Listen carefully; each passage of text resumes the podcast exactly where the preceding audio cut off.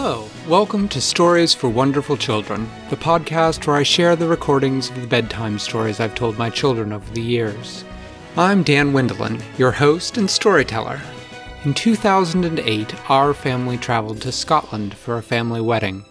And so, of course, since we were going to Scotland, so was Winella. This first story was the night before our departure, so my wonderful children were full of lots of excitement and questions. I hope you enjoy the story.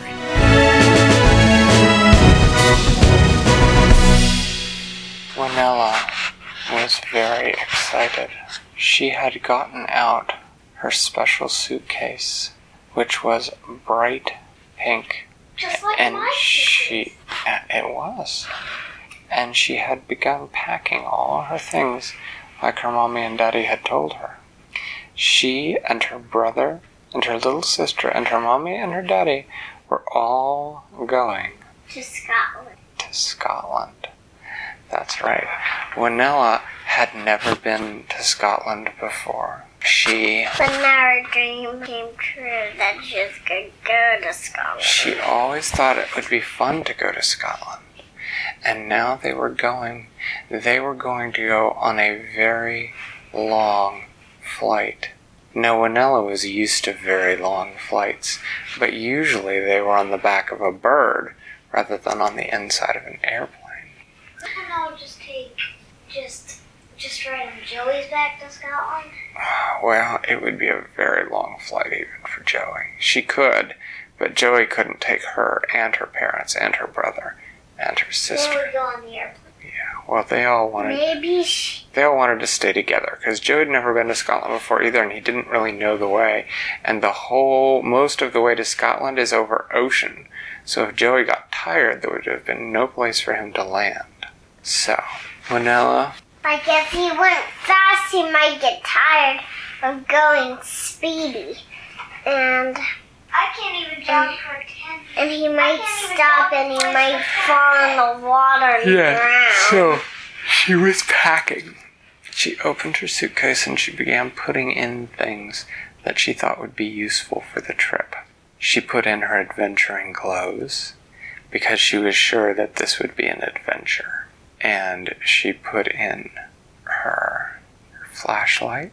She put in some of her favorite music to listen to.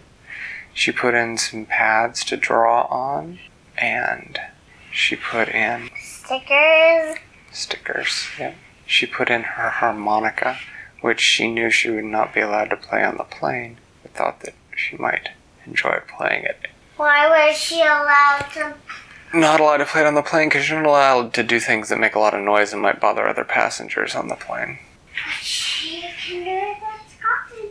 She could do it in Scotland, that's alright. And That's what you're doing tomorrow. It is. well, she um she put in an extra pair of shoes and an extra pair of Oh, socks. very important.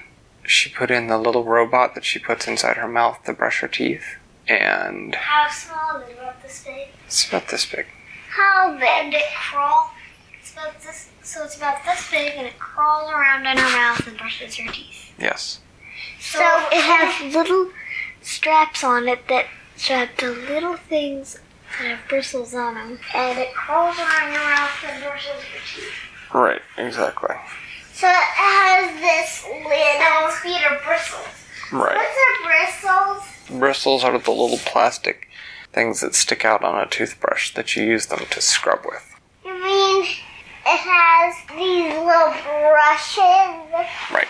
So anyway, she packed that. Face on Yep, she packed that. Anyway, after she had packed all those things, she zipped up her suitcase and she put it at the end of her bed. She got to sleep and she felt like she had just fallen asleep when her eyes popped open because she heard a deep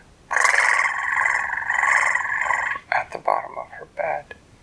She opened her eyes and looked up at the ceiling she said, she didn't even have to, Hello, Theodore. she didn't even have to open her eyes because there was only one cat that made that noise out of all the cats that she knew. Theo. Well, they all made that noise, but Theodore's the one who makes it that loudly and just barges in in the middle of the night. So she said, Hello, Theodore, what can I do for you? the middle of the And Theodore said, Good evening, Winella. I come with a message from Liberty Gibbet.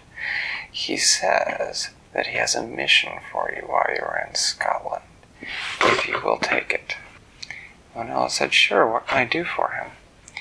And Theodore said, Well, I hear that you are going to visit a castle. Winella said, Yes, I think we might even visit a couple castles. Liberty Gibbet would you like you to take your camera, and if you see a throne or a crown, he'd like you to take a picture of it for him, because he's thinking about having some changes made to his own throne and his own crown, and he's looking for good ideas. And I said, Sure, that's easy, I can do that. What Uh, color is Winella's camera? Excellent, said Theodore. He said, I will tell Liberty that he will be most pleased. We both wish you safe travels. And I said, Thank you. And then she closed her eyes. Cats can't talk. Well, not real cats, no. She closed her eyes and went back to sleep. And before she knew it, it was first thing in the morning.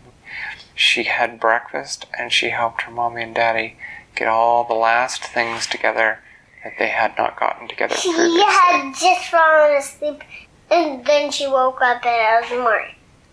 It was morning?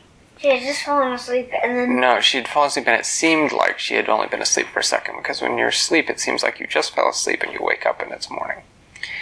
So she fell asleep and she got up and had breakfast her parents, and then she helped them all carry everything out to their boat, and they took the boat to the airport. Yes.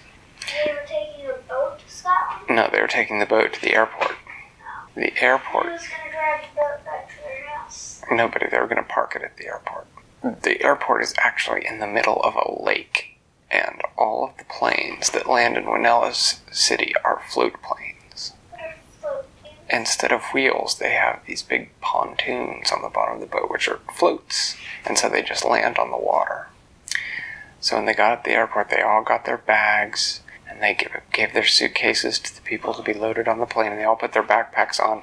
But When how did the airport stay on the water? the airport was a big floating airport. Oh. Okay, so the floaties So- on the bottom. If there was some, if there were too many things on one side, the entire airport would fall over on every single plane there was. Fortunately, that never happened. So, they all got on the plane Wait, and uh, began their over. flight. Thanks for listening to Stories for Wonderful Children. I created today's story, but questions and witty commentary were supplied by my children. The music was created by Brandon Thompson. Your reviews and personal recommendations are the main way that new listeners find the show, so thank you for spreading the word. I'd love to hear your feedback, so feel free to get in touch via email or social media, which are listed in the show notes. Until next time, I'm Dan Wendelin, reminding you to tell someone you love a story.